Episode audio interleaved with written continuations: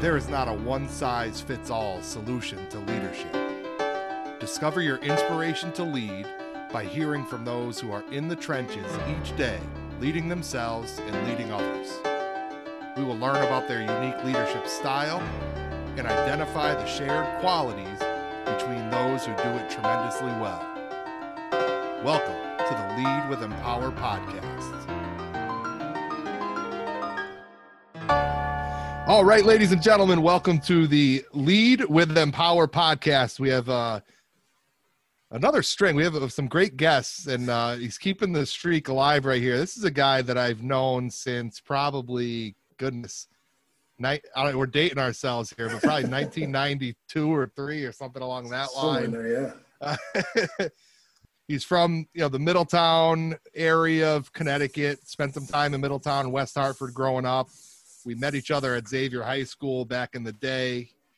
Currently coaching up at Bowdoin College, going into his sixth season at Bowdoin, working with the safeties and running backs, and he's also the director of player development. Great friend, even a better human being, Mr. Kevin Loney.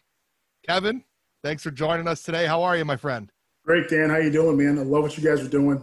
Um, it's been great to listen to Empower. You guys have been doing a phenomenal job. So it's thank great you, to thank be you. on. Yeah, no, excited to have you, and and we've had a, a, a mix of you know coaches and and and athletes, uh, teachers and administrators, and you know having another uh, coach with such great experience on here. It's, it's going to be a great listen. So you know, really appreciate taking some time out of the out of the recruiting uh yeah, the recruiting sure. responsibilities to, to no hop doubt. on today with us, man. No doubt health and safety good. We're yeah. we're in the middle of this COVID situation right here. Yeah. You hanging in? Right. Everyone's great. Yeah, it's been it's been kind of funny. I, I jokingly say to people in Connecticut, it's easy to, to self quarantine in, in central Maine. You know, it's uh, it's been good so far. And then you know, obviously, I've got some family down in the New York area. I had two people who have had it and they're getting over it now. So in my family, but everyone's been good. Um, obviously, you know, I've got a couple people in my family who are also in the healthcare profession, and they're they're they're plugging away. So happy for them and proud of what the work they're doing. So man, yeah, pa- pass along, uh, you know, my thanks, and I'm sure Absolutely. the listeners would would share the same sentiment. That you know, when you think about this whole situation, um, you know, leadership plays a big role, and no one is a, a bigger hero and a, and a, and a more tremendous leader than those that are out there in the, in the field right now, battling it from the, you know, the health field standpoint, from you know the quote unquote essential worker standpoint. So Absolutely. you know true heroes who, who are man, you know gonna should, should earn some awards after this yeah, whole thing is 100%. over. And just no complaining, they're just getting it done every day. So it's, it's, uh, it's yep. really impressive. Yep, it, it, it's a you know when you talk about leading other people, there's there's all sorts of different definitions, but uh, you know if you want to simplify it, it's it's doing that in service to other people and and man what a better you know you can't ask for a better example of that for sure. Like the buzzword i think was servant leadership right? And that's that's exactly servant leadership doing. that's it man. That's right. That's right. Um so kevin you've had you know we we've exchanged some emails recently. You've you've had quite the the experience coach you know in the coaching field from the high school level the college level um, eh, diverse coaching experience, which yeah, is awesome. Sure. And we're going to get into some of the details of that. But uh, I'm going to start off. I got to, you know, you went to Dickinson in Pennsylvania yeah. from Xavier. Yeah. yeah. Religion and history. Yeah. All right. You know, that doesn't scream coaching football to me. What, tell us a little bit of, uh, you know, the your background into and how you got into, you know, chasing down coaching as your professional career. Yeah. So, um, so full disclosure, obviously I played for your dad, um, and I had a great experience playing football at Xavier High School um, for TJ. Uh, loved every minute playing for him. Um, he's a mentor, and the thing that I that I so I wanted to get into coaching, and really what I wanted to get into. So I wanted to get into become a, I wanted to get into some sort of like teaching. And really was how it started, and um, I, I, so I started off kind of wanting to go into like the, into either like you know physical physical education, physical therapy, you know, sports medicine kind of stuff. And so I was looking in like the, the pre med field at Dickinson because it was it's a great school and all that stuff, and I couldn't hack it academically. Yeah. Um, I, my sophomore year, I was taking a, a, a chemistry class and failed my first exam in that class. Like, oh wait, this is a this is a problem. I was like, I'm like, all right, so I'm gonna take it. Like, you know, let's press pause. Let's reassess. And uh, but I was, but you know, I grew up in a really religious household. My mother's a minister, um, and all of her stuff. Obviously, gone to. I'm not Catholic, but I went to Catholic school my whole life. You know, and she's you know so. I had a strong background. It took it took some religion classes. Um, I actually taken a religion religion class basically every semester of college. Um, and just because it was it was fun, I had a great and I had a great advisor. So I was like, you know, maybe I think to look at that into that field. So my favorite professor on campus, ironically enough, is this professor who is a just bear with me here. He's an Italian Greek Orthodox priest from Pittsburgh who went to went has his undergrad degree from Harvard. Uh, he's, he's, retired now. A guy named Ted Pulcini has his undergrad degree from Harvard. Um, has his master's degree from Notre Dame and his doctorate from Pitt. Jeez. Right? And he was arguably one of the best professors I've ever had in, my, in life. Legitimately, art my senior year of college, he got Professor of the Year. Um, fast forward now, just this is where it all comes full circle. So I went to college with the defensive coordinator at, at Amherst, Luke Broussard. He were, were classmates a year behind us is a guy named Bob Chesney, who is now the head football coach at Holy Cross, who just won the Patriot League. Yep. So Bob and I are both religion majors. Okay, he would so I just fact in now, but I, so I just enjoyed his classes. He's just so thorough, just so you know. So I just like you know what, let me give this a shot. But uh, the joke I t- so I jokingly say I spent four years never being wrong because you can always argue your way through religion classes in, in school because no one can ever be wrong. It's always it's so it's so PC in, in, at these schools with religion stuff that you can never be wrong. But it's also it's great to learn stuff that you always took for granted as in school, in a grade school, and going to church, that you have to really study and see if you know what you're actually talking about. And it really forced me to examine what I really believe. I, oh, I, I was taught this my whole life. Well, do I really believe it? Let me go back and do some actual research and see if I actually, you know. So it was really that was a good experience for me. But um, on top of that, that was also playing it for a really good program was a big was a big part of it. And then wanting to come back and, and see and help at help out at Xavier. That was my whole goal in life was to come back and coach Xavier. Um, couldn't do it. Um, ironically enough, the diocese, you, if you're not Catholic, you can't teach religion. So, um, so that's how I got into college coaching. Um, one of my co- like one of my college coaches took the head football job at uh, his at uh, Norwich, is where he went to college, and he yep. was looking for GAs. And Bob Chesney and I got hired to coach there. so fast forward, you know, Bob and I are coaching there along with Bob's defensive coordinator, uh, Scott James.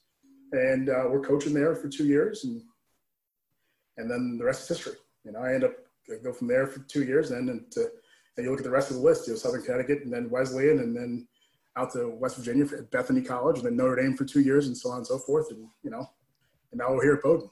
So we'll uh it, it's it's quite the journey and for anybody that has aspirations to get into to coaching, especially at the the college level or or or above that, you're gonna you're gonna you're gonna move around a little bit. Yeah. You know, and that's that's that's definitely a big part of it. And you're gonna, you know, like anything else, if you want to be great at it, you'll probably take some lumps along the way, and you'll have your high points and your low points. And um, but it, you know, normally it's not going to be at one.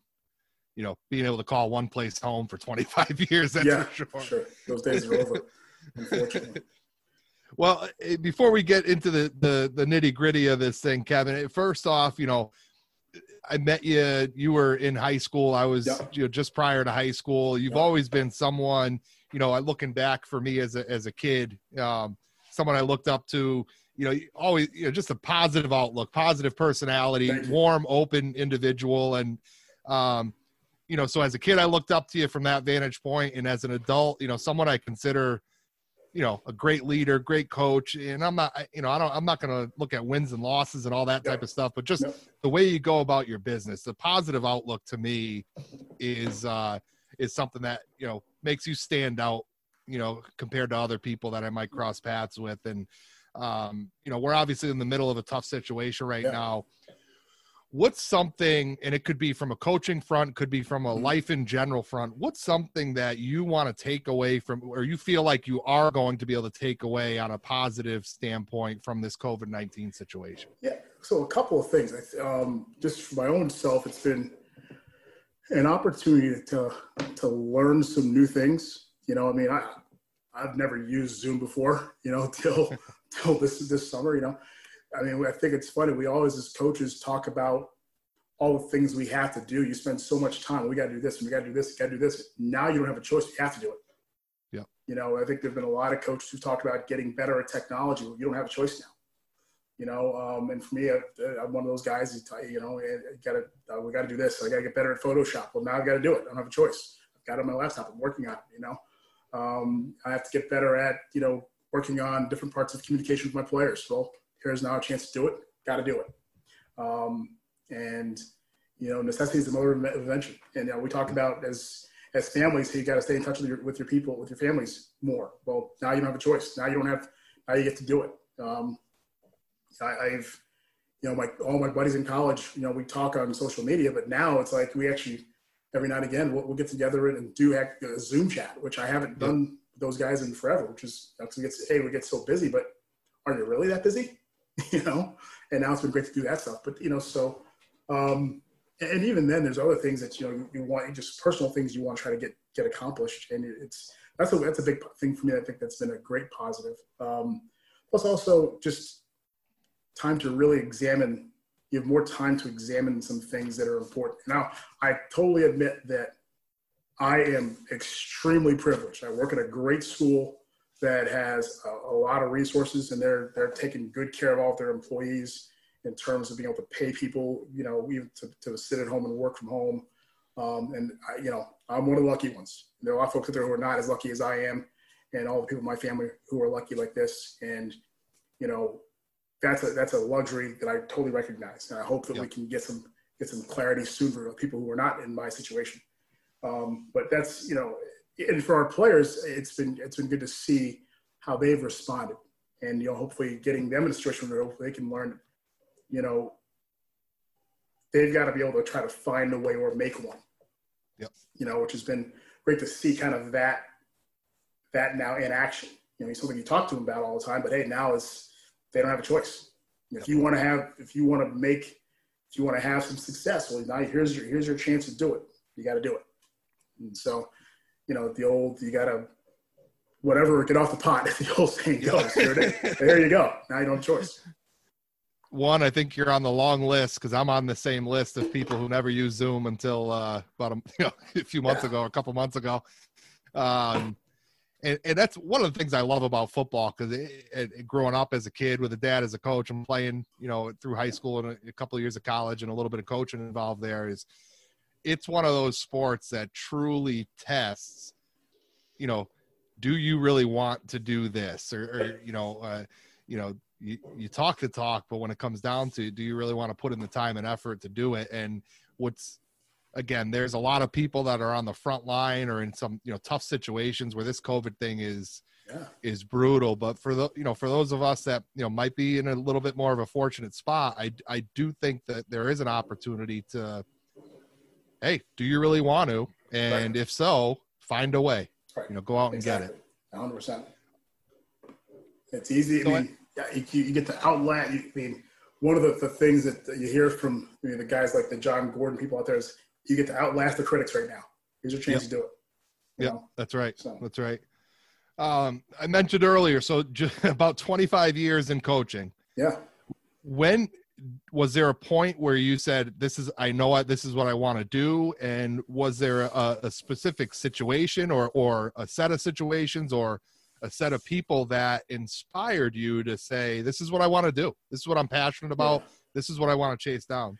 Yeah, there there there are a handful of people. I mean, obviously, we talked about your dad was one of them. Um, you know, so my senior year, so your dad your dad retires. Tim Feshel takes over as a head coach, and he actually asked if I want to come out and help out that spring. And it was I, I, it was I jumped at the opportunity. Um, and that was a great opportunity that was a great one. To Tim and I talk all the time. It's you know, and it's been a great experience. A guy named Jim Greco, who's a good friend of all of us. Um, yep. And whenever I come back home, uh, Jim and I go have either have dinner or, or talk. And it, it's and we talk coaching. But we don't we rarely ever talk X's and O's. It's just it's coaching and it's it's it's life about just dealing with with, with kids. Um, then getting to college, you know, my college head coach, guy named Darwin Breaux, um, who was a head coach at, at, at Dickinson for about 25 years, um, winning his head coach in school history, and just one of the nicest people in the world, but also just, you know, just set a great standard um, for how things are supposed to get done. Um, and all the guys he had with him on, on that staff. Um, great, awesome experience to be around. So those are guys who I really look up to. I talk to I talk to them all the time. You know, usually whenever I have to make a decision about the job situation, they're guys I usually look to. The other guy that I, it's funny, I, the person I look to and I talk to, um, he's now the defensive coordinator at, uh, Brown is Tim Weaver. Um, so Tim, this is a rarity. You talk kind of talk about you know getting into college coaching. This is a rarity that very rare thing that happened. Um, Tim hired me without knowing me to be the defensive coordinator at Bethany College. And that, that's something that doesn't ever happen. Um, we had like we had nobody in common. I applied for a job uh, just just to just to apply for a job. Uh, at, at uh, when I was at Wesleyan, just to, I had no interest. Like I had no interest of leaving Wesleyan. I mean, again, I'm a Middletown guy, and I love it. I love I love Middletown. Being at Wesleyan, great situation, great place. Um, love love their players. Um, was my first full time job as a young coach. You know, I'm coaching yep. defensive line, recruiting coordinator, doing all this, these things, and um, and I was like, oh, I'm just going to apply for these jobs just because make sure I can interview and just keep my name out there just in case. You never know what's going to happen. And you know, I, I, get a phone call right one day randomly from his number. I'm like, who is it? You know, whatever, because he's so interested in this job, and and uh, you know, why not? I'll go for the. I might as well go go out there and interview, and who knows. I'm not going to go to West Virginia. Come on. and but you go out there, you meet the guy, and it's like, oh, this hey hey he's brilliant he's a brilliant football coach you know you know and and he had been at Harvard and, and Columbia and and, and uh, you know had been at Hofstra actually coach, helped coach Wayne Chrebet and Lance Schulters and put a bunch of guys in the NFL and, wow. and you know I mean a phenom- just phenomenal pedigree um, he, you know Ryan Fitzpatrick and, and, all these guys you know Chris Nowinski and and and his X's and O's were phenomenal. And I learned so much just working with him for a year, just football wise. Um, really changed a lot of how I coach from a defensive standpoint, X's and O wise. Those are all guys that I reach out to. Obviously, the other guys, you know, Rich Cavanaugh at Southern Connecticut. You know, Cav was he gave he hired me from when I when I left Norwich. He hired me as a GA at, at Southern Connecticut, and you know, um, gave me a great opportunity. And um, you know, between him, Mike Dodge, all those guys, at that crew, that was a phenomenal. It was a year, almost a year and a half. It was, it was just a.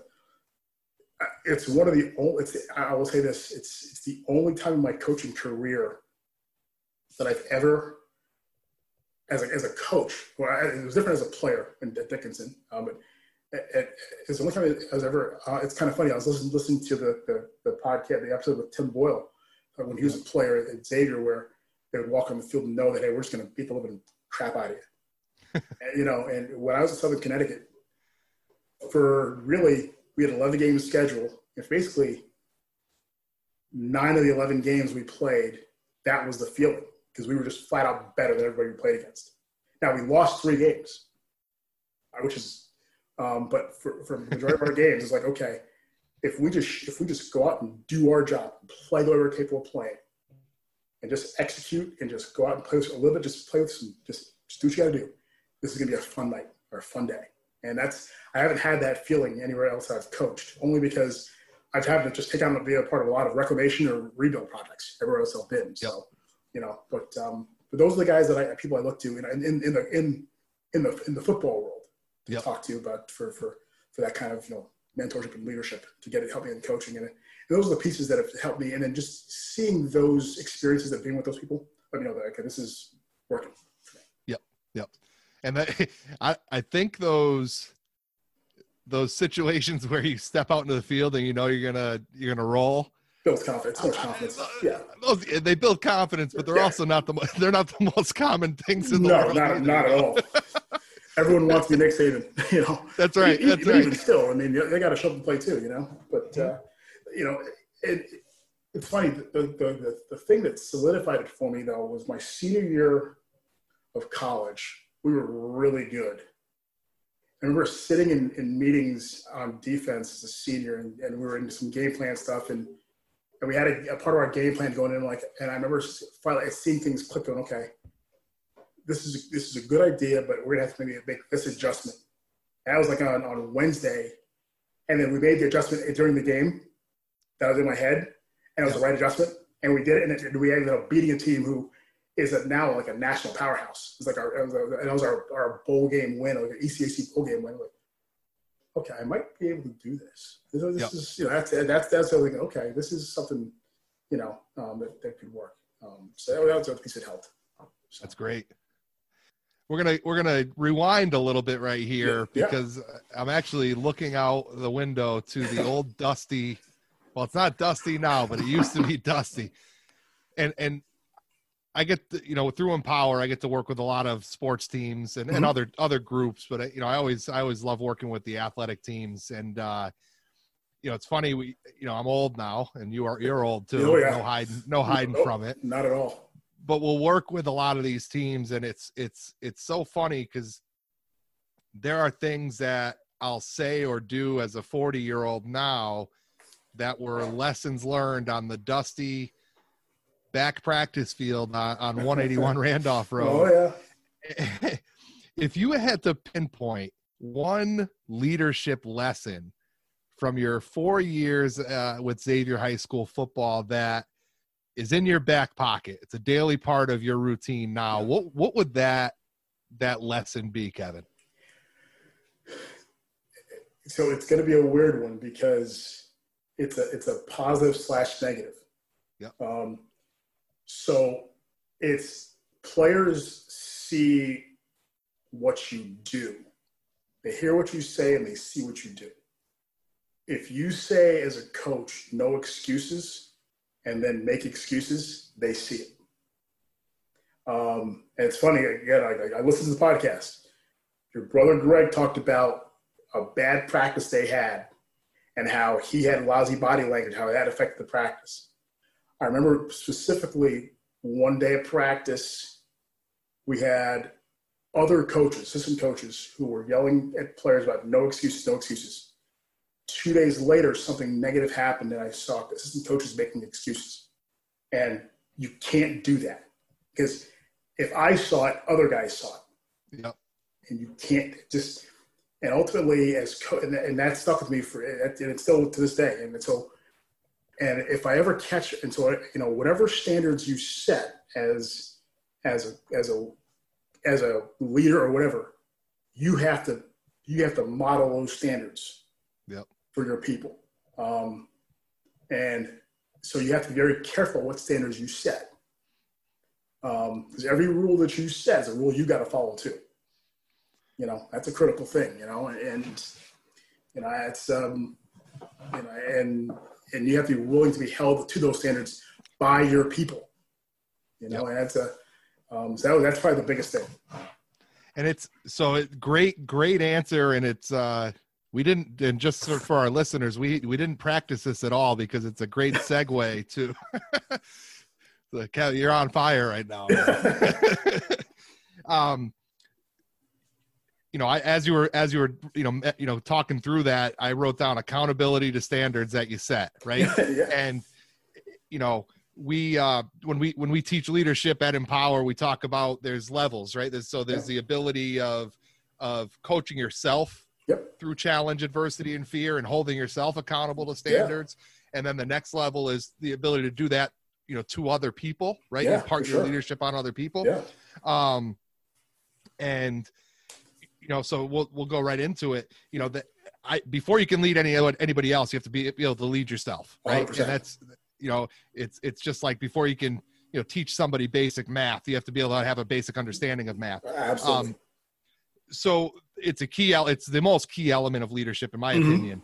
And in the coaching profession, for those of you that aren't familiar with it, there is movement involved there is failure involved there is you know there are successes involved there is um you know you interviewed when you were at Wesleyan just because it was an opportunity to keep a skill sharp, right? Yep. Because you you know that you're never really standing on firm ground as a coach. Right. Yeah. Um, what have been some of the self leadership tactics for yeah. you personally that you implement to chase down this dream of uh, of of a coaching career as a prof- as as your professional career? Yeah, uh, the biggest one for me is five year plan. Um, write it down, put it on paper, um, and it's kind of funny. So when I was working, so as an aside to the Wesleyan deal, I interviewed for the Wesleyan job twice, by the way. So when I left Norwich, I interviewed for Wesleyan, didn't get it. I was too, they said I was too young. Yeah. A year later, they called me and told me I should interview for the job again. Sorry, Connecticut. How's that? Um, and, and get, get the job. So, um, but so a couple of years, so I'm at, uh, so I'm in Southern Connecticut, um, and as to offset my my stipend at Southern, I was working for a company that was doing like conscious security. So one of that, so that summer, um, Yale does the, does the, I'm working the Yale reunions. And yeah. so um, in the Yale rowing room, as that's what that was my, that was my spot. I'm stationed in there because that's where they're doing like their, the nursery for the kids. So it's like a Saturday night. I was sitting in the room kind of just by myself and I've got like a notepad. Uh, I'll, uh, literally, it's, it's, the easiest job in the world, getting paid to just sit there and do nothing because they have people that are watch, watching the kids. I'm just there for security purposes. And I'm like, all right, I'll do a five year plan. So at the time, I'm 25 years old. First thing you go, okay, I'm going to be 30 in five years. Oh, holy crap.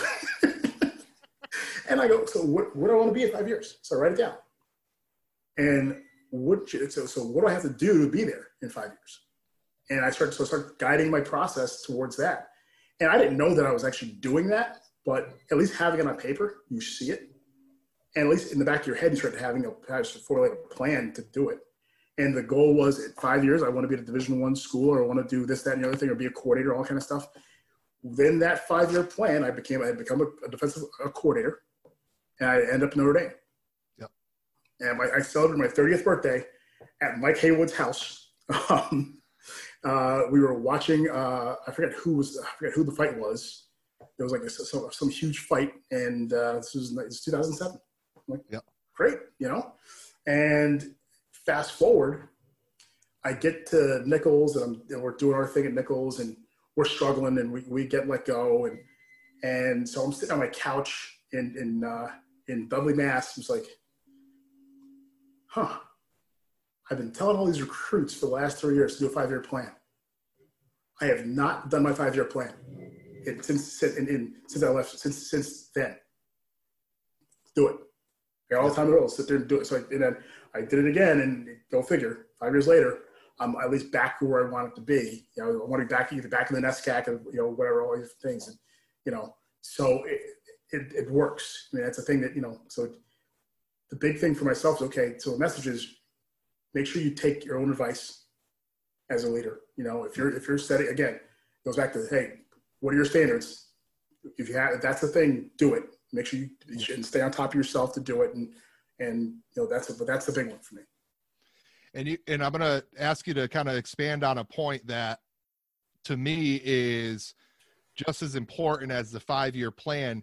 You said the first, when you were sitting at Yale, you did your five year plan and then you kind of identified these little stepping blocks, right? That, mm-hmm. that allowed you yeah. to get there. And I think, you know, students if you're listening athletes if you're listening you're you're you're asked to set goals all the time and it's Absolutely. one of those things that uh again again again don't ever lose sight of yeah you can set the best damn goal in the world but if you don't have these action items these daily action items that are going to allow you doesn't guarantee success right. but allows you to make progress towards yep.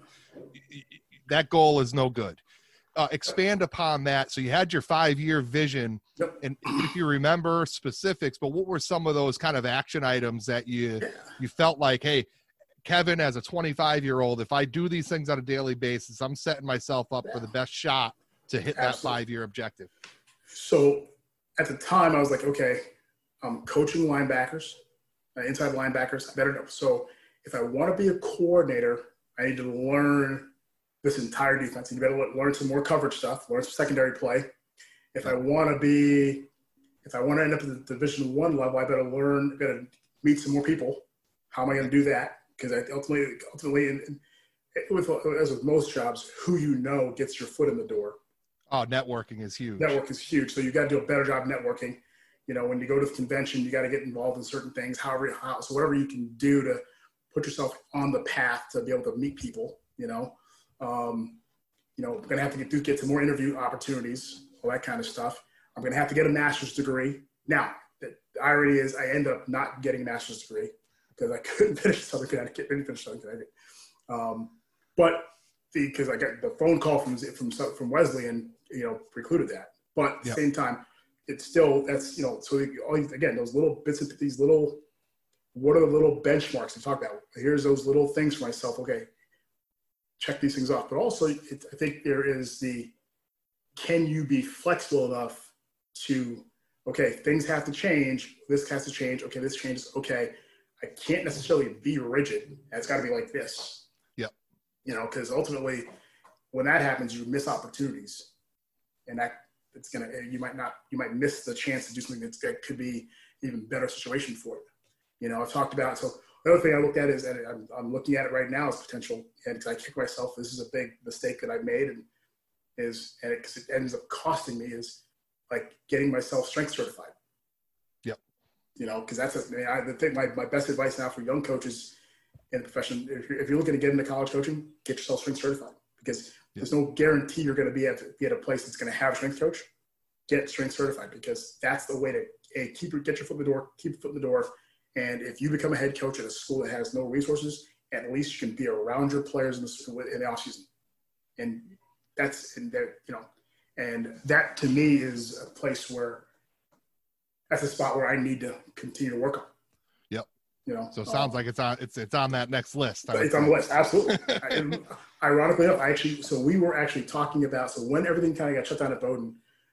I, I mean, I, we talked about it the other day briefly. You know, kind of what was going on at Bowdoin at the time, and yep. you know, we were in the middle of the Sweet 16, and we had a board like in our like in our the NCAA hub room, and so we put on the board. What are you gonna do? All right, we're shut down for the rest of the semester. What are you gonna do? I, I actually put on the board. Get strength certified. I still have, so I, have time. To, I have time to do it. I'm going to try to figure out how to do it. You know, online yep. if I can. So, um, you know, that's that's the thing. I might as well get it certified if I can. You know, that's great, it's a great it's a great message for those that are that are interested in getting into coaching. Like, yeah. Don't limit yourself to a position or a specialty. Build build your skill set, and and 100% strength is is an asset. It's going to be an asset somewhere. Absolutely. And if you don't have that in your arsenal, it's a it's an opportunity miss. Can't hurt you. Yeah, that's right.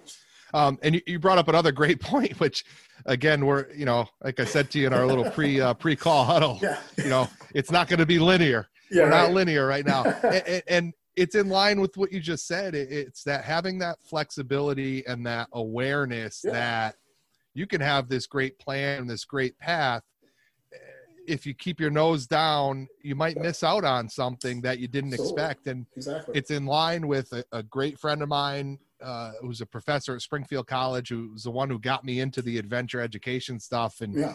you know, he, he had uh, myself and two, you know, I was the, the low man on the totem pole, two great speakers. And then I was invited for some reason to, to a couple years ago to do something with a, a student leadership group at, at Springfield. And, he had a you know i went to college as a phys ed major mm-hmm.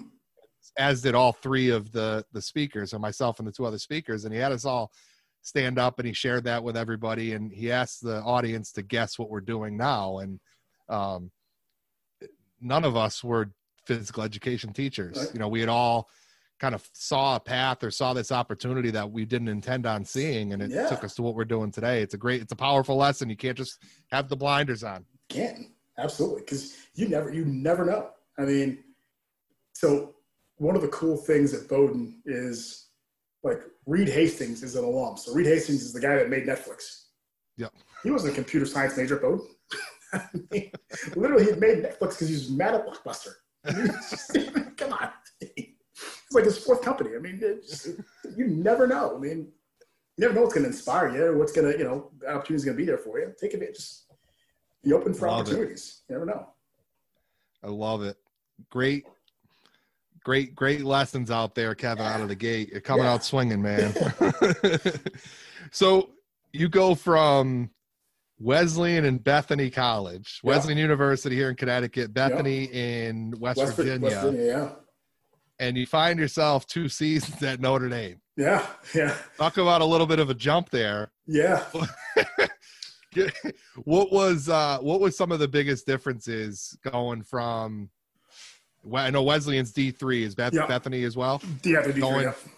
From from a from two D three programs to uh, a perennial powerhouse. They they made movies about Notre Dame. Oh, I yeah. mean, you, Yeah. we can go on and on about that.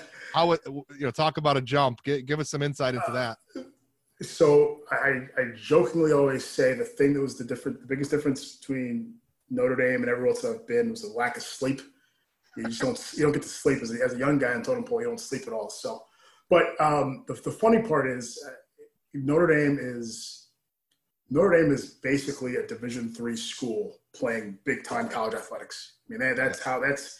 I mean, that's the only school that I know of, anyways. I could be well way off on this where the athletes don't have their own dorm, they don't have their own dining hall. They, they are living with like everybody else. And if you ever get to, if you have a chance to ever go to a basketball game at, at Notre Dame, it's pretty awesome. It's the only place I've ever seen where they announce what dorm the kid lives in when they do the, the, this, this starting lineups, which is pretty awesome. And the kids and the students go off, go crazy for it. Um, but so there's, there's very much that part. Now, obviously, the the the scrutiny and the, the everything else is, is is just it's huge, and it's it's it can be really tough on the students, on the athletes. I mean, those kids. I mean, they are it's it's twenty four seven, but they are truly students. They are truly, and they're, they're going to go do amazing things. I mean, I, I I've there are a lot of kids there who I uh, who could be at Bowdoin, who could be at Wesleyan, who could be in our conference in the NESCAC, just because that's just the kind of kids that they recruit. I mean, Yep. I, I, I lost two recruits to walk-ons at Notre Dame in the last four years since I've been at Bowdoin. Um, now they're both legacies at Notre Dame. Both you know, both the dads, but their one kid's dad played football, one kid's dad played baseball. Um, but you know, that's eh, from a football standpoint. Obviously, the resources is, is it's just a different animal. um, you know, you've just got everything. I mean, you walk in the door. I mean, I still have gear from Notre Dame when I was there. Now, you know, it's all Adidas now. They're obviously they're, they're Under Armour now, but um, you know, Yep. shoes and all that stuff. That was all pretty awesome. Um, learned a lot. Learned a lot of football. Um, I was I, you know, hadn't been on offense in forever since. So it's kind of funny. My my my my my path as a from a football standpoint, X and O's. I was on offense my first year coaching college football. I was a coach receivers. Um, for those of you don't know, I was a lineman. But I played O line. I played O line and D line in high school.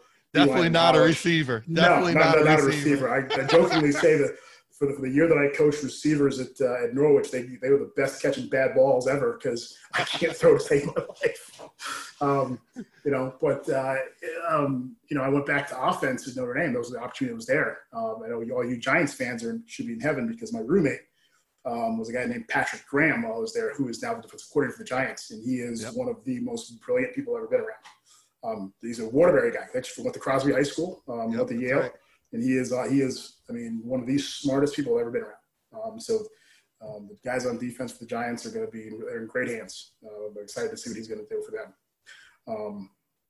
Even though it pains me because I am not a Giants fan, so I'm a long-suffering Buffalo Bills fan. Anytime I hear guys talk about Giants and Super Bowls, it just 1990 just still just It's Yeah. Still sticking with you. oh, oh brutal, brutal. So- but um, you know, just you you know the just the experience of you know being in the meeting rooms with guys with those coaches and all the experience they had and the, um, this the knowledge they had was pretty impressive. Um, Charlie Weis the head guy, right? At the Charlie's the head guy, yep. You know, and uh, just you know Bernie Parmalee coached our tight ends, and Bernie just one of the best people, just one of the greatest people I've ever been around. Um, you know, we had uh, John Latina, who actually coached was Eli's actually O coordinator in college, and Yep. John was awesome. He was our line coach and just phenomenal. Um, we had uh, I'm trying to think here. Mike Haywood was our was our O coordinator. Ron Powlus coached our quarterbacks. Um, you know, Brian Polian is our special teams coordinator. Brian is great. And still, um, Brian, whenever I see Brian, like at, at the convention, he's still he's awesome. Um, Yeah. And just, you know, the people, you know, were just really, really, I mean, they're, you know, and Charlie, it's, it's interesting kind of, Charlie gets an interesting, it's, a, it's an interesting kind of reputation nationally because I think what people see and who he is behind the scenes are two completely different things sometimes. Yeah. You know, um, he's very passionate about Notre Dame and all things Notre Dame, Notre Dame football, and um, you know, Notre Dame academically and how the players are going to operate. And um, that was a good. I think it was a great thing.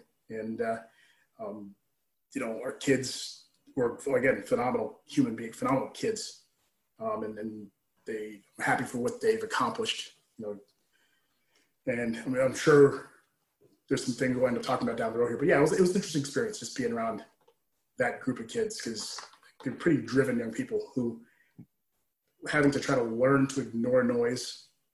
for Those kids, because you know, the first. So I grew up a Notre Dame fan, and you know, so it, it, your dream job. Okay, so everyone's got a bucket list of places they want to work. You know, in, in every profession.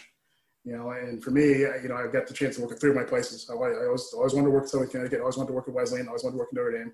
I got three of them. I mean, I haven't, you haven't got to UConn yet, um, or Buffalo yet. um, so vicariously Buffalo right now, one of my favorite players of all, of all time that ever coached is there now working in Buffalo. So I'll live through him. Um, but, um, you know, um, honestly, I get to Notre Dame, it's 2007, which is the worst season in school history. Um, we go three and nine, lose to Navy for the first time in 40 whatever years um, in triple overtime. You know, get destroyed by a couple of teams. But people don't see behind the scenes was the team never fell apart. A bunch of young kids who had a bunch of kids who never played, you know, meaningful snaps before, just hung in there, came to practice every day, just worked tails off, and and then got better. the next year, that same group of kids won a bowl game. Yep. You know, and a bunch of those guys end up playing in the NFL. They're still playing. You know, that was Golden Tate's freshman year. Yep. You know, he's not, he's doing great things, and you know, you know, Harrison Smith was a freshman that year. He's doing great things, and you got all these guys, you know, who were were off to the races. So, you know, you had, we had our, our we had an All-American defensive line that year who, who had over 100 tackles. You know, everybody knew. So everybody knew that he was the guy. Guess what? He still had over 100 tackles. It's a three technique. Yep. You know, guess what? That's unbelievable. You know, and it wasn't not like you're playing you're you're, you're playing USC and Michigan, and Michigan State. Guess what? They know they know they got to block them, and they still couldn't block them. You know, you know hey, all right, what should I do? So I'll take it.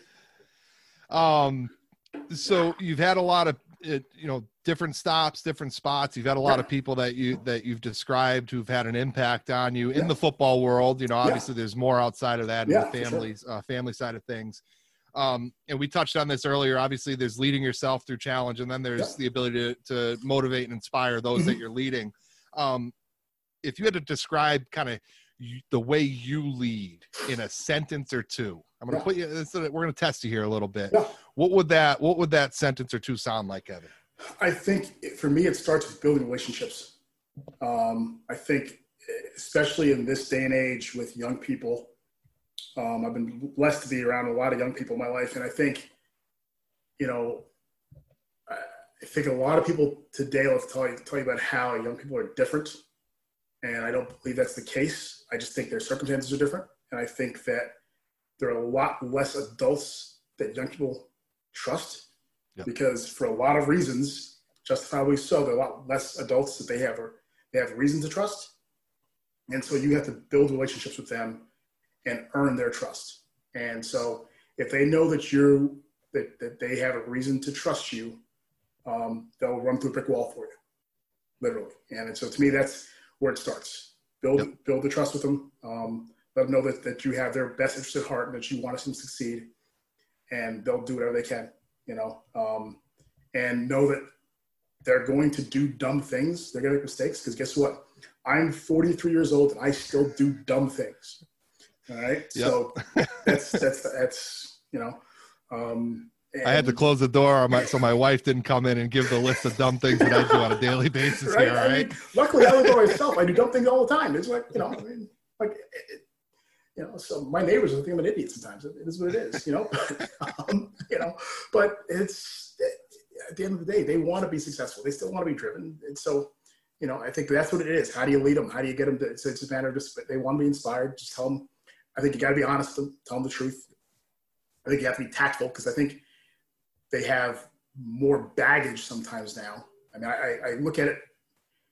One of the stories I'll tell you is, you know, when I was at so when I was at Wesleyan, the way we operated from a recruiting standpoint was we used to have these recruiting weekends where you, family you come in on a Saturday, you do your visit, stay overnight until Sunday morning, and then every family would meet with the head coach one on one. and we had a family yep. come in, and and it was a family from out from LA who the dad was was a was a Hollywood producer. He was like, oh, like, and he would produce like syndicated TV shows, so so they were doing okay financially, you know. Yep. And I remember the kid, I guess, walked out of the meeting with the head coach when the parents were still in the, in the meeting. Um, he was so mad. He was like, I, I, I, cannot be around my parents. I hate them. He's like, because they're in there complaining about financial aid right now. He goes, we have more than enough money. He goes, get me away from my parents. So the kid ends up coming to, to, to Wesleyan. He ended up being a great player, all this other stuff. And it, it dawned me the other day because because kind of when it's it's kind of a tough when the whole Harvey Weinstein thing happened. Yeah, it, it, it's like it hit me and it's like you know because it popped in my head. It's like those the, the people who in the world who who are just lousy human beings. They have kids. Their kids go to college. Those kids come to our colleges sometimes, and they come with baggage. You know what I mean? And so yep. we as coaches, if those kids play sports, we get that we get their baggage too. Yep. You know I mean, so you can't just so you have to help build help those kids navigate that baggage as well. So if I want to go in and say I'm just going to work on football with that kid and I feel to help that kid deal with his baggage, it doesn't work that way. So you better build a relationship, let that kid know that they have somebody they can count on, they can, they can trust, and then you better not violate their trust. Yeah. That, that's a that's a big responsibility. So that's kind of where we are for me from a leadership standpoint. That's it's building that relationship. So they know that hey, I can turn to that person, this person that that, that they uh, that I can that they they they respect me, and that they care about me, and they're gonna and they're gonna help me get where I want to get to. Yep.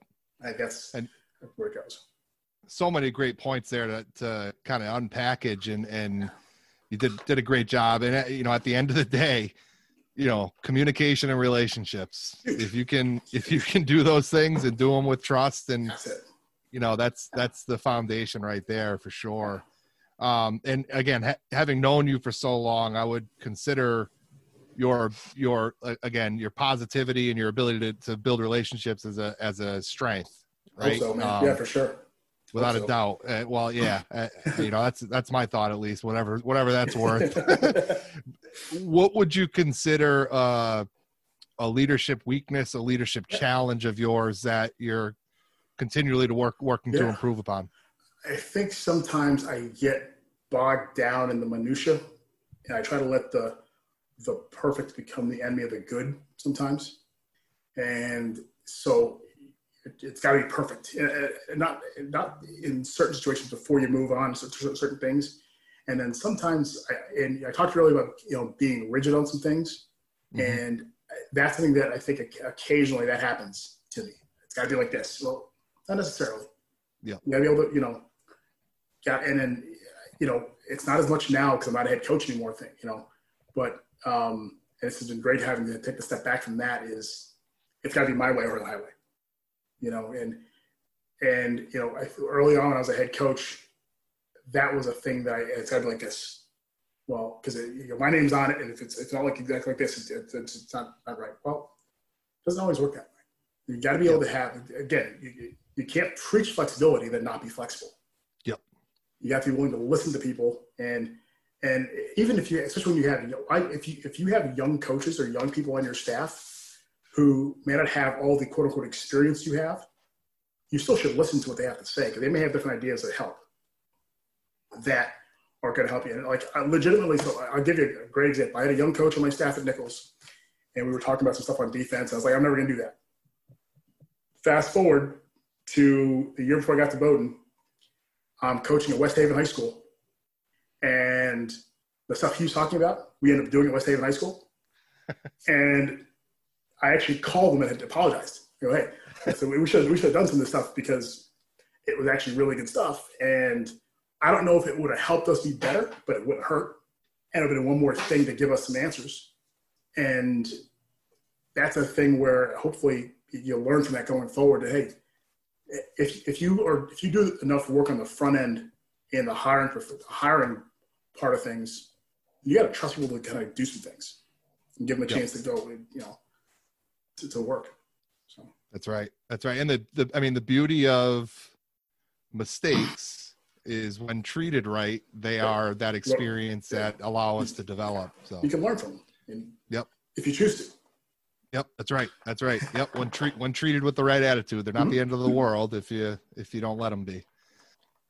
So you're talked touched on it a little bit earlier. You're in in recruiting season right now, and obviously Yep. that's that looks a little bit different. Yep. Um, success as a football player, success as an athlete in Mhm. any sport. There's definitely sport specific skills that lend them lend, lend to success, and then you know overall athletic ability. Be, beyond those, Yep. what do you look like? What are those non-football skills uh, that you look for in a recruit to say, "Hey, this is a, this is a guy that we want." What What are some of those qualities that you that you value as a as a coach? Kevin? Yeah. So for uh, for me right now, the big thing I look for is is mental toughness and perseverance. So one of the things I talk about right, so we're talking about right now is I ask every kid about how they're handling the weight room right now. How are you? How, how's lifting going? How are you handling lifting? Because there are probably a, there are a ton of kids right now who are going to make ex- every excuse in the book that they can't get into their gym and train how they got to train. Yeah. But you also have enough kids who are finding every which way they can to do it, to do what they got to do, because they know they got a season coming up. They're going to they're going their senior year, and to me, that's a that's a difference maker. That, that'll be the difference for between the, the teams that, that find a way to get it done this year um, in, in terms of this training. That's because it's going to be all a lot of teams going to be body weight or whoever has because some people don't have the ability to have to buy their own gym in their own Yeah. house. I talked to one kid um, this year who had his own had his own gym and then his house burned down. So now what do Oh, you do? jeez. You know, so, so now what are you gonna do? You know, Yep. you better, gotta find a way. And his whole thing, I'm gonna I'm gonna do body weight stuff. I'm gonna find a way to get stuff get get stuff done, and you know, working it out. And okay, again, it's I'm gonna control what I can control, and I'm gonna and then also how are you pulling your teammates along with this stuff? You know, um, I- so I used to work for so the head coach at uh, Kings of Oxford now, uh, JB Wells used to be our head coach at Bowdoin. And so JB has an interesting philosophy. He really doesn't believe in the concept of the lead by example. He goes, if I don't tell you where I'm going, how can I lead you? You know what I I mean? like. I can just Yep. walk out the. I, if I just walk out the door, who's going to follow me and why? Yep. You know I mean, if I don't, if I, if, at some point there has to be some vocal leadership in that process. You know, before I can, I, I, I can go and lift it, lift the house in the weight room, but if I don't tell you what I'm doing and why, how can I, how can you follow me? Why would you follow me? You know, um, and I think that this COVID nineteen situation for for the college athlete or for the high school athlete is a great opportunity for the quiet kid to to build their vocal leadership Yep. because now I have a chance to to lead my team by example. I have a chance to bring the kid who's on the fringe, maybe who isn't who I, who I think we're going to need in our team. I have a chance to call to, to bring that kid along in a in a one on one. Whereas, hey, normally if he's in the weight room, he's going to hide. Now I can get to him one on one. Yep. No one has to know that I'm talking to you one on one, but I can really build Yep. a relationship now, and we can go. You know, and that's, That's the things great. that you know, um, and hopefully that you can. And am I doing that? So And you the the again I, again another another great point is the why right Mm-hmm. as as a leader if there's not an understanding of the why absolutely. good luck yeah, you a- absolutely. I mean, it, to me, that's uh, uh, teach them why. They, they have to know why. I mean, I think, Yep. it, you know, the old, you know, they used to run through a brick wall. And now they ask why. Well, the, the why is important. I mean, I, you know, they should know why. I mean, Yep. it's it, it, it's it's so important. I think I, it's great that I, I we I love teaching our guys why we do certain things when we do them because it's the inquiry side of it Abs- yep Absolutely. Because it, Yep. if you understand why your job's so important, I think you're going to do it, no matter how big or small it is. You know? And if you understand why, okay, if, if I'm the receiver on the right side of, of the formation, why it's so important I run my route the right way, you know, even though it's even even though it's a run play the other direction, and how it affects everything else. If, I can understand that, I'm going to do my job a lot better. So that the, so down the road, when it's a play action that I do what I'm doing, now I'm going to be wide open down the road. I mean, if, if those things help. Yep. You know? Yeah, and it's it's not it's not the isolated moment necessarily of what you're doing. Absolutely. It's it's oh, it's, again with football. It, we, we can we can go we can go way off track right here. I promise I promise you we're not going to, but but it is it, it's Yeah. you know what's happening now is not necessarily for now. It's going to be Right. for something that's you know 15 minutes later, picture. a quarter later, or whatever it is. Yeah, Absolutely. It's the, the microscope Um, versus telescope. Absolutely. That's right. That's right. I love it. Yeah. You and you've touched on great points about how you know the student athletes aren't different; it's the circumstances, and I, I'm with you on that. That's been a common theme in these Yeah. these podcasts, and Yeah. um, you know, I think the inquisitiveness of student athletes now is is definitely different. I think that's Yep. a positive. Yeah. Absolutely. Um, but so often in a lot of conversations with other coaches and teachers, the, the, a lot of the focus is on like the the the 85 to 90 percent that do it, but maybe are missing the mark, maybe you're Yeah. struggling. yeah. Give give me an example. And it could be someone now, it could be somebody in your in your career, coaching career. Give me an example of that athlete that you coached or were in in the same you know on the same pro in the same program with who was just above and beyond over the top tremendous leadership beyond what was asked of him on the football field like show tell me about that guy that was just like i don't care what you're gonna do after you graduate you're gonna freaking crush it Um, I, the, the one who, and I've said this forever, the, the, the single best leader I've ever been around was Jacques Césaire at Southern Connecticut State University. Um, and why Jacques legitimately, to this day, is the one of the only guys that ever been around who was able to make everybody better around him. When he he's the only guy who when, when he spoke, every single person listened. Part of that was what he looked like. He's big dude. Joke. I know that helps. That helps. that factor helps a lot.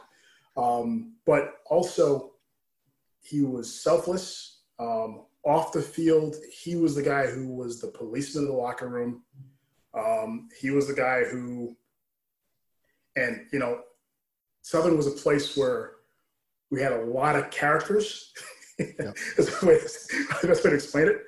Um, but he kept them all in line, and and at the end of the day, what he's he was the he was the mouthpiece for the coaching staff, and what he said what, what he said goes. And and then he was also extremely selfless, legitimately. So he was a defensive end. We have a bunch of injuries. He moves to defensive tackle. Um, still first team All American. Um, Jeez. um, is an undrafted rookie free agent. Last 10 years in the NFL, basically, with one team, which is unheard of. That doesn't happen. You know, i was gonna say that's that's that's You know, that's a rarity you know, at, at, on defensive line, and he's and not and, and and most of it as a starter, you know, um, which is pretty impressive. You know, through a bunch of different coaching staffs. You know, Yep. Um, but just Yeah. It, it was interesting to just watch just the way he would just operate on on practice, how he how he practiced, how he lifted, how he was in meetings, how just every little thing, how he was in the classroom, just across the board. Um, and everybody responded to him. And you know, he would at every practice, he was every practice, first guy out there, last guy, just just just always. He was a vocal leader, but also led by example. He just did all the little, he checked every single box. And you know, I wish that there was a way to show like current players how he did it because uh, unfortunately there isn't that way to do it. You know. Yeah. That's the way you know he he did it. Like the only person I've ever seen like that. it's funny, and it's gonna tick the Giants fans off, but I've, I've watched Tom Brady practice, and that's how Tom Brady practices. Yeah. So like I lucked out, got a chance to watch him like in, in mini camp and watch training camp stuff, like up close and personal. And Tom's like that. He's, he's loud. He's energetic. He's he's he's he's talking trash to defense. He's and, and but he's also he is he's got high standards for himself in practice. You know, he's like it- it's it's really impressive to watch that just the way that those guys people like that operate, and that they're Yep. just they're cut from just a different cloth. And you know, and and because of that, they're great teammates, and that's a big thing I think that is You can't uh, you can't go wrong with those kinds of guys. And so you, you, you try. I mean, you try to keep finding those guys if you can. I mean, they're hard to find, hard to come by. You know, Jacques probably is a. I don't know if if that guy gets recruited to Division two anymore. With this day and age, I think he probably ends up being probably a little higher level guy now. Yeah. But hey, you know, it's um, yeah, he was he was unique. That's um, awesome. You know, and what uh, what team is he with right now? Do you know off the top of your so head? so he's now he's the guy who's now working for the Bills. He's coaching for the Bills now. So he was, oh, he is. Okay, yeah, got it. Yeah, yeah. He just he just got hired. Spent ten years in the NFL from yep. as from a U, undrafted free agent. Yep. Yep.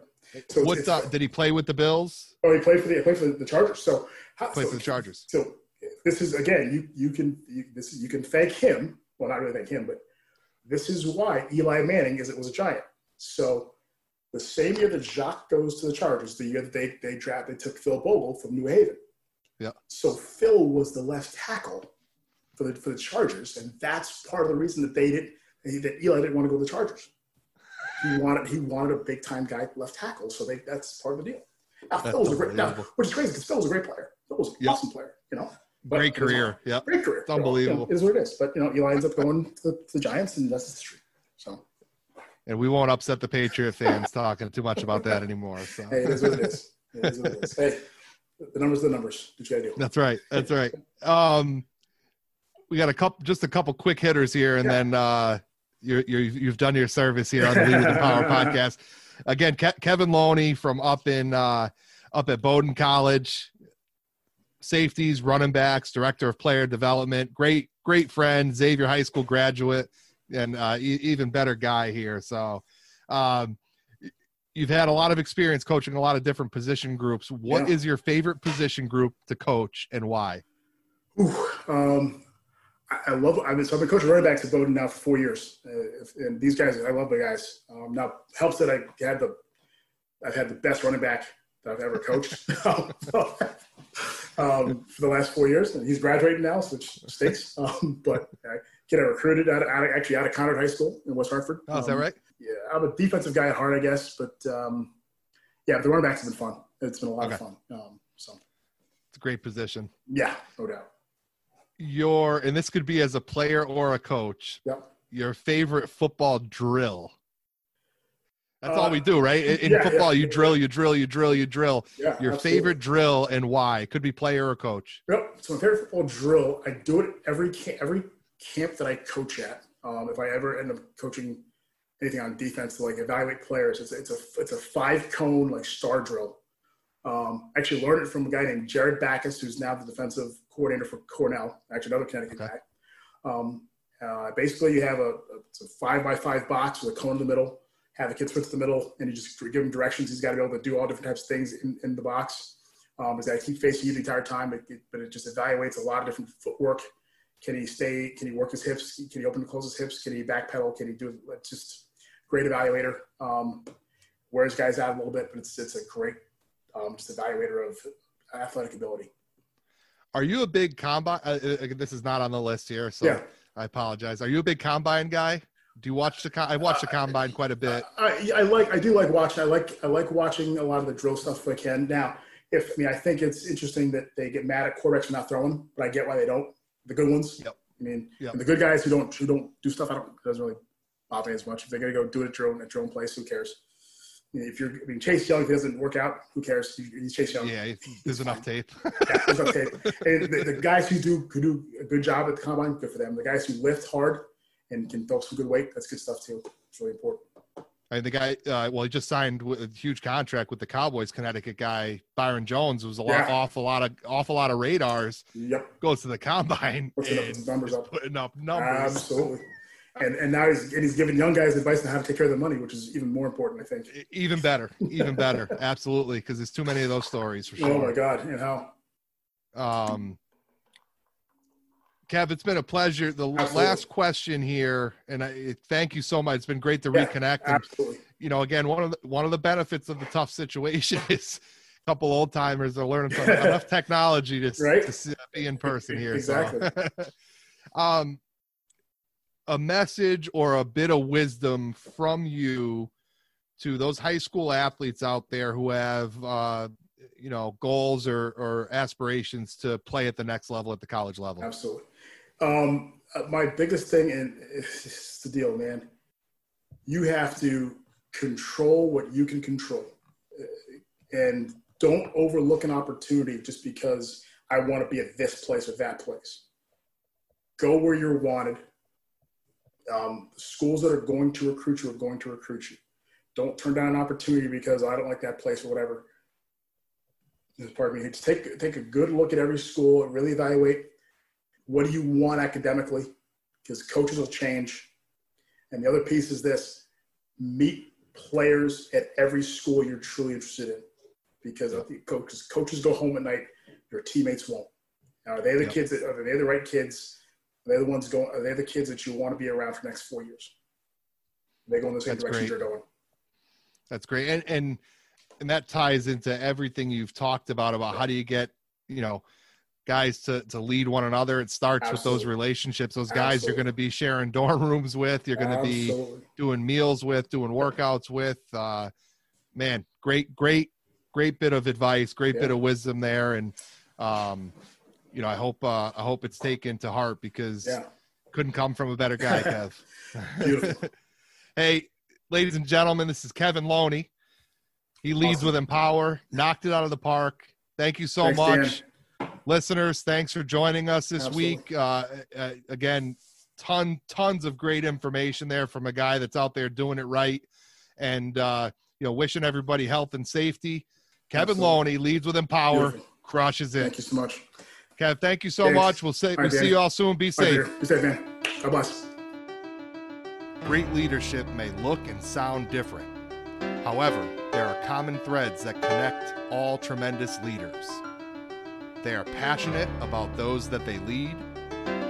They do that which brings out their best and the best in those around them. And they never take the easy way out because the exceptional will never come from easy.